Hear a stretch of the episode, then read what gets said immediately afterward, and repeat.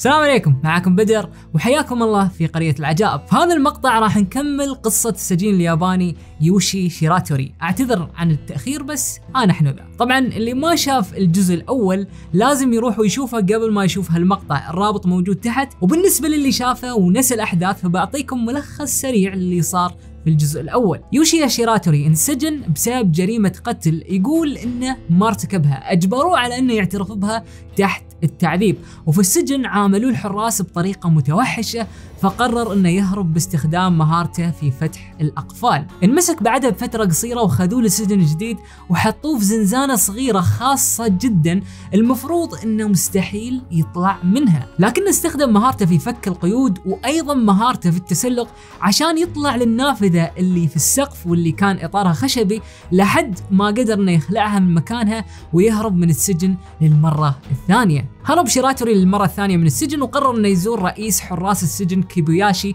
اللي كان لطيف معاه طمعا في إنه راح يساعده في قضيته أمام المسؤولين. كان شيراتوري يريد يغير نظام السجون في اليابان من الداخل، النظام اللي كان يسمح للحراس يسوون اللي يريدونه ويعاملون المساجين بطريقة وحشية، لكن كيبوياشي خان ثقة شيراتوري اللي تفاجأ بالشرطة محاوطين المكان عشان يعتقلوه ويرجعوه للسجن للمرة الثالثة بس هالمرة ما كان أي سجن أخذوه للسجن أباشيري السجن اللي موجود في شمال اليابان واللي يحيط به الثلج من كل مكان. وعشان ما يهرب شيراتوري مرة ثانية صنعوا له زنزانة محصنة خاصة فيه. شبابيك هذه الزنزانة كانت مدعمة بالحديد والفولاذ بقوة وحجمها أصغر من جسمه حتى. يعني حتى لو قدر بأعجوبة إنه يقطع القضبان ما راح تكون عنده القدرة إنه يطلع منها لأن جسمه أصغر من حجم الشبابيك. وفوق هذا صنعوا له قيود خاصة ثقيلة ما لها مفاتيح. حرفيا لازم يجوا حدادين عشان يفكوا له القيود هذه ويركبونها مرة ثانية. وهذا الشيء ما كان يصير إلا كل أسبوعين. فوسط الظروف القاسية هذه البرد الشديد والقيود الثقيلة والزنزانة المحصنة هل يا ترى شيراتوري بيقدر يهرب من هذا السجن؟ بعد ستة أشهر من دخول شيراتوري لسجن أباشيري وفي ليلة 26 من شهر أغسطس سنة 1943 طل واحد من الحراس من خلال شباك الزنزانة عشان يشيك على شيراتوري وتفاجأ بالصدمة من اللي شافه. الزنزانة ما كان فيها إلا الفراش وملابس شيراتوري المطوية بشكل مرتب وجنبها كانت الأصفاد الحديدية الثقيلة.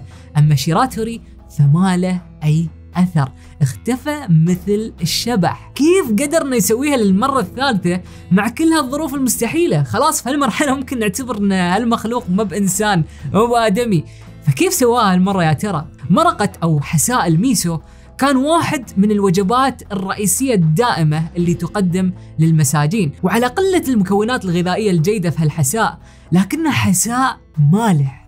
في كمية كبيرة من الملح.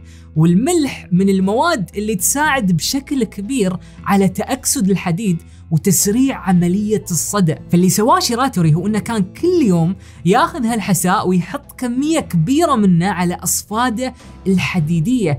وأيضا على الشباك المعدني على باب الزنزانة، ومع أن العملية هذه كانت صعبة خاصة لأن ايدينه مقيدة ورا ظهره، لكنه قدر إنه يستمر ويواظب على هالحركة، كل يوم كان يكب كمية من هالحساء على القيود وياخذ الباقي منه ويتفله على شباك باب الزنزانة، لكن حتى مع تركيز الملح العالي في هالحساء الموضوع بياخذ وقت طويل. المعادن هذه ما راح تصدأ بسرعة بس في النهاية شو قدامه غير الوقت؟ وفعلا مضت الأشهر الواحد ورا الثاني وأخيرا بدت هذه المعادن تصدأ وتضعف. بس في سؤال مهم. كيف الحدادين اللي يفكوا له القيود كل أسبوعين تقريبا ما لاحظوا الصدأ خلال هذه الأشهر اللي مرت؟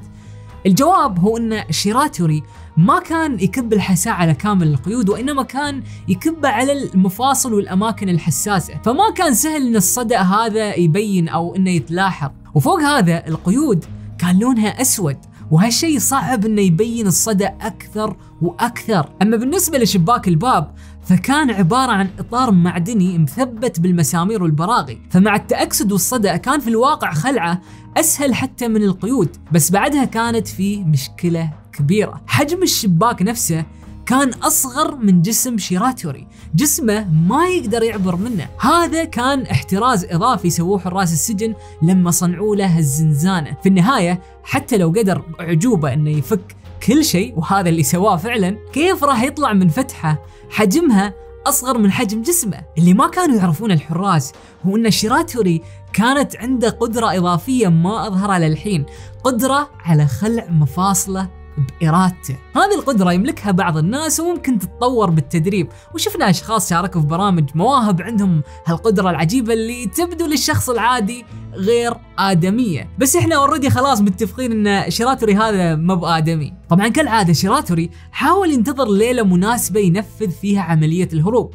ووقتها كانت هذيك فترة الحرب العالمية الثانية وأمريكا تقصف اليابان بشكل مستمر. فالانقطاعات الكهربائية كانت شيء متكرر وشيراتوري كان ينتظر واحدة من هالفرص وفعلا جات هالفرصة في ليلة 26 أغسطس سنة 1943 انقطعت الكهرباء في هذيك الليلة وقرر صاحبنا على طول يستغل الفرصة وقدر يكسر الأصفاد الحديدية من أماكن الصدى اللي كان مركز عليها. وبعدها على طول بدأ بنزع براغي الشباك اللي كان مصدي أيضا. أول برغي قدر إنه يفكه استخدمه بعدها مثل المفك عشان يفك باقي البراغي لحد ما بطلهن كلهن ونزع الشباك من مكانه ومباشرة بعدها خلع مفاصل كتفه وذراعه عشان يقدر يطلع من الشباك الصغير اللي المفروض إنه كان أصغر من جسمه وقدر بعدها إنه يطلع لسقف السجن واللي ما كان محمي بقوة وكانت فيه كثير نوافذ زجاجية لأنهم ما كانوا حاسبين حسابهم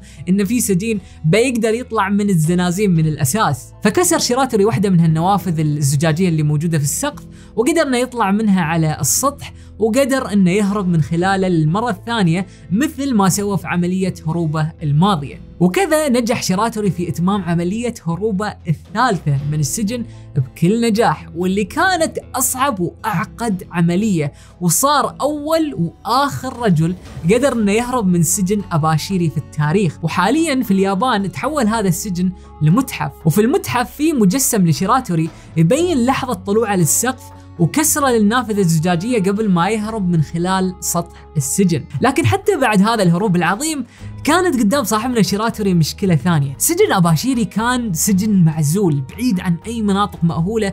ومحاط بالثلج من كل اتجاه. وين بيقدر شيراتوري يروح؟ ما كان قدامه غير إنه يلجأ للجبال.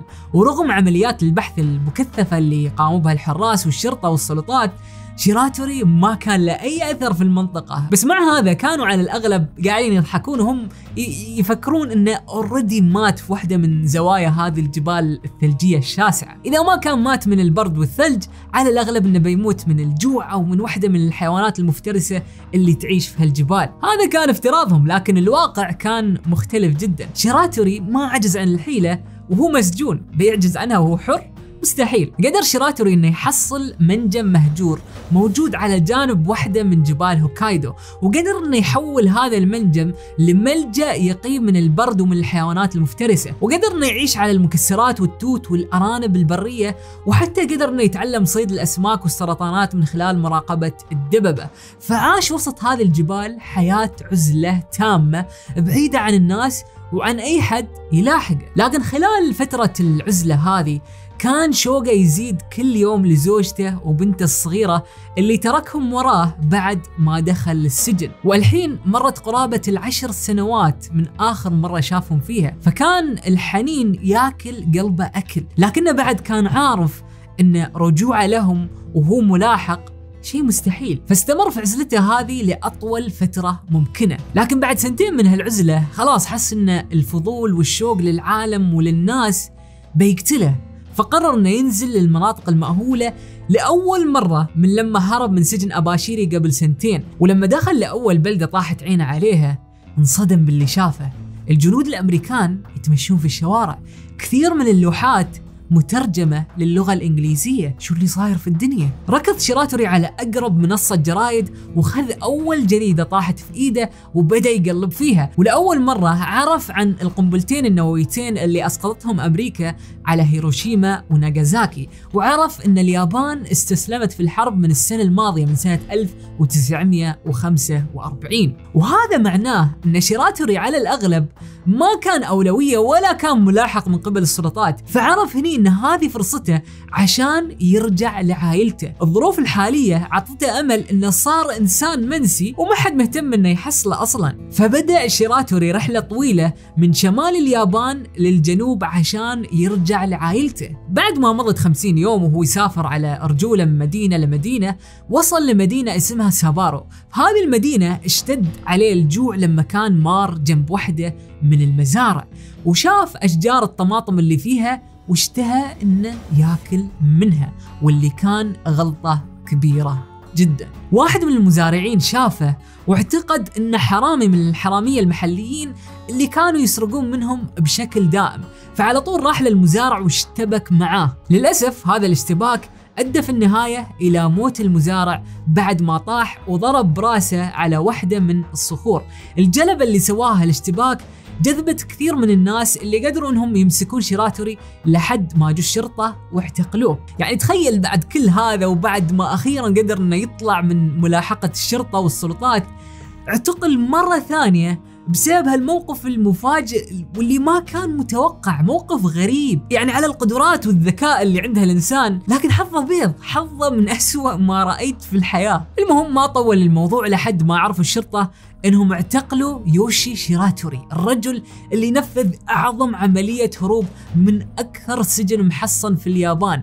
وقف شيراتوري قدام محكمة سابارو وهالمرة الحكم اللي بينزل عليه بيكون أعنف بكثير من أي حكم سابق. بسبب عمليات الهروب السابقة وبسبب حكم المحكمة أن موت المزارع كان جريمة قتل حكموا عليه المرة بالإعدام. وفي سنة 1947 تم إرساله إلى سجن سبارو المحلي بانتظار تحديد موعد الإعدام. هالمرة كانوا جدا حريصين على أنهم ما يتركوا له أي مجال للهروب. بس بعد إحنا نقول هالشيء في كل مرة. لكن في هذا السجن حطوا له ستة حراس خاصين فيه. حراس بمناوبات يراقبونه على مدار 24 ساعة بدون أي انقطاع. الشبابيك والمخارج في الزنزانة هذه فوق إنها ما كانت يعني مدعمة أكثر من أي وقت سابق. أيضا خلوها أصغر من حجم رأسه. تعلموا زين من تجربة سجن أباشيري الحين الفتحات صارت ما بس أصغر من جسمه وإنما حتى أصغر من رأسه. فيزيائيا مستحيل يطلع من هذه الفتحات بدون ما يكسر جمجمته ويموت. فهالمرة الوضع كان مستحيل. بس هذا اللي قلناه قبل كل مرة قدر فيها شيراتوري إنه يفاجئنا ويهرب من السجن. فكيف بيقدر إنه يسويها هالمرة؟ الحراس سووا غلطة كبيرة. كانوا واثقين من إجراءاتهم لدرجة إنهم ما كلفوا نفسهم يقيدونه هالمرة. خلوه حر داخل زنزانته. من المجنون اللي يخلي شيراتوري حر؟ المفروض إن هالإنسان قيده أقصى ما يمكن. مع هذا شيراتوري بدأ يبين عليه التعب كثير. صار رجل كبير في السن والهروب من السجن لعبة صعبة حتى على واحد في عز شبابه. فبدت عليه نظرات الحزن والسرحان وهو قاعد يتأمل في السقف. كان دائما يشوف لفوق كأنه قاعد يبحث عن المخرج اللي بيطلعه للمرة الرابعة. بس كان واضح إنه ما في مخرج ممكن وشكله شيراتوري من اليأس صار يقضي معظم وقته في النوم. حتى صار متعود إنه ما يصحى ولا يستجيب لما الحراس ينادونه ويظل نايم تحت بطانيته ويتجاهلهم. مرات كانت توصل عندهم ويعصبون عليه فيدخلون عنده لداخل الزنزانة ويضربون فيه لحد ما يشبعون. وصار هالشيء يتكرر بشكل دائم لدرجة إنهم ملوا من هالحركة فصاروا حتى ما ينادونه كثير. صار الموضوع ممل ومتعب بالنسبة لهم خاصة إنه ما كان يعطيهم ردة فعل. كان يظل نايم مكانه وهو ينضرب كأنه إنسان يائس فقد كل أمل في الحياة. بس في واحدة من الليالي رجعوا ينادوه وكالعادة تجاهلهم. فدخلوا عشان يأدبوه بدوا يضربونه من فوق بطانيته اللي كان متغطي تحتها. بس لحظتها حسوا بشيء غريب. شيراتوري ما كان يتحرك ابدا ولا يسوي أي ردة فعل تحت البطانية. صح إنه ممكن يكون متحطم ويائس بس مستحيل إنسان ما يتحرك من مكانه ولا يبدي أي ردة فعل نهائيا مع كل هالضرب. فعلى طول أزالوا البطانية عشان يتفاجئون قدامهم بالمشهد الصادم المعتاد. شيراتوري اختفى من المكان وكل اللي كان تحت البطانية هو مجرد ألواح خشب. على خلاف كل المرات السابقة كان هروب شيراتوري هالمرة من الأرض. السرحان ونظراته الدائمة للسقف كانت عبارة عن مجرد خدعة عشان يوهم الحراس إنه قاعد يبحث عن مخرج في الأعلى. بينما كان اللي قاعد يسويه في الواقع هو إنه يفتح مخرجه من الأسفل. من الأرض الشيء اللي ابدا ما كان متوقع. شيراتوري كان كل ليلة ينزع ألواح الأرضية الخشبية الشيء اللي ما كان سهل ابدا لكن إحنا نتكلم عن شيراتوري. وبعدها كان يستخدم صحن الحساء اللي عنده عشان يحفر في الأرض.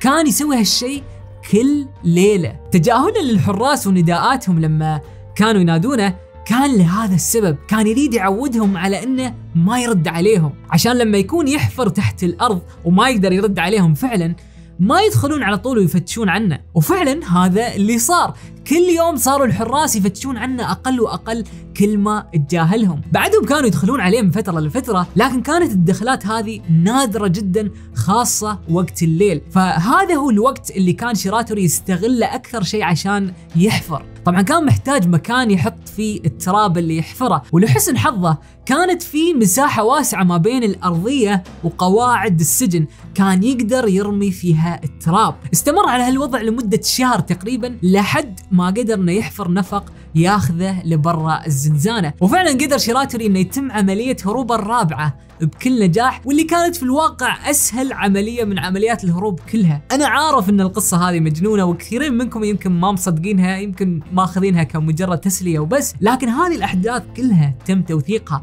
حتى لو ما كانت بنفس التفاصيل بالضبط الأحداث بشكل عام كلها واقعية. وهذا الشيء العجيب في الموضوع. المهم هذه كانت عملية الهروب الأخيرة لشيراتوري لكنها ما كانت آخر مرة بيدخل فيها للسجن. راح يرجع للسجن للمرة الخامسة. بس هالمرة راح تكون مختلفة بشكل كامل. في يوم من الأيام كان شيراتوري قاعد على كرسي في واحدة من الحدائق العامة وجاء شخص وجلس جنبه. تفاجأ شيراتوري بعد ما ألقى نظرة عليه إنه شرطي. هالشيء طبعا جاب له التوتر خوفا من إنه يتعرف عليه لكن الشرطي على العكس كان لطيف جدا معاه وبدوا يتجاذبون أطراف الحديث. خلال محادثتهم هذه الشرطي فتح باكيت السجاير اللي عنده وعرض على شيراتوري إنه ياخذ واحدة منهن هالموقف أثر على شيراتوري بشكل كبير. السجاير في ذاك الوقت تعتبر من الأشياء الثمينة والغالية فيعني إن شخص غريب وفوق هذا الشرطي يعرض عليه سيجارة كان شيء أثر عليه بشكل كبير وحسسه إنه هذا البلد والناس بعدهم فيهم خير حتى العسكريين. مع إنه أقسم على نفسه إنه ما يثق بعسكري مرة ثانية بعد الموقف اللي صار له مع كيبوياشي رئيس حراس السجن اللي خانه بعد ما وثق فيه. ففي هذه اللحظة المؤثرة قرر شيراتوري إنه يسلم نفسه. بتقول ها كيف؟ لحظة. سوى كل هذا عشان في النهاية يرجع ويسلم نفسه؟ هو الموقف غريب فعلا لكن واضح إن شيراتوري خلاص كان تعبان من الهرب الدائم واحساسه إنه ملاحق طول الوقت. والموقف المؤثر مع الشرطي هذا عطاه أمل انه يمكن النظام بعده في خير وإنه يمكن يحصل حد يعامله بطريقة عادلة هالمرة، غير يعني عن هذا الموقف اللي أثر فيه مع الشرطي، كانت بعد في أخبار كثيرة وقتها إن نظام العدل والنظام القضائي في البلد قاعد يمر بعمليات إصلاح كبيرة، فيعني اجتمعت كل هذه العناصر مرة واحدة وخلته يحس إن تسليم نفسه في هذا الوقت قد يكون أفضل خيار له، خاصة إنه لو سلم نفسه طوعا مثل ما كان يريد يسوي مع كوبياشي يمكن نظرتهم له تتغير، وفعلا حدسه كان صحيح، النظام القضائي في اليابان كان وقتها قاعد يمر بإصلاحات كبيرة وهالشيء خلاه يقدر إنه يحصل محاكمة عادلة أخيرا. وحتى قضية المزارع اللي مات مثلا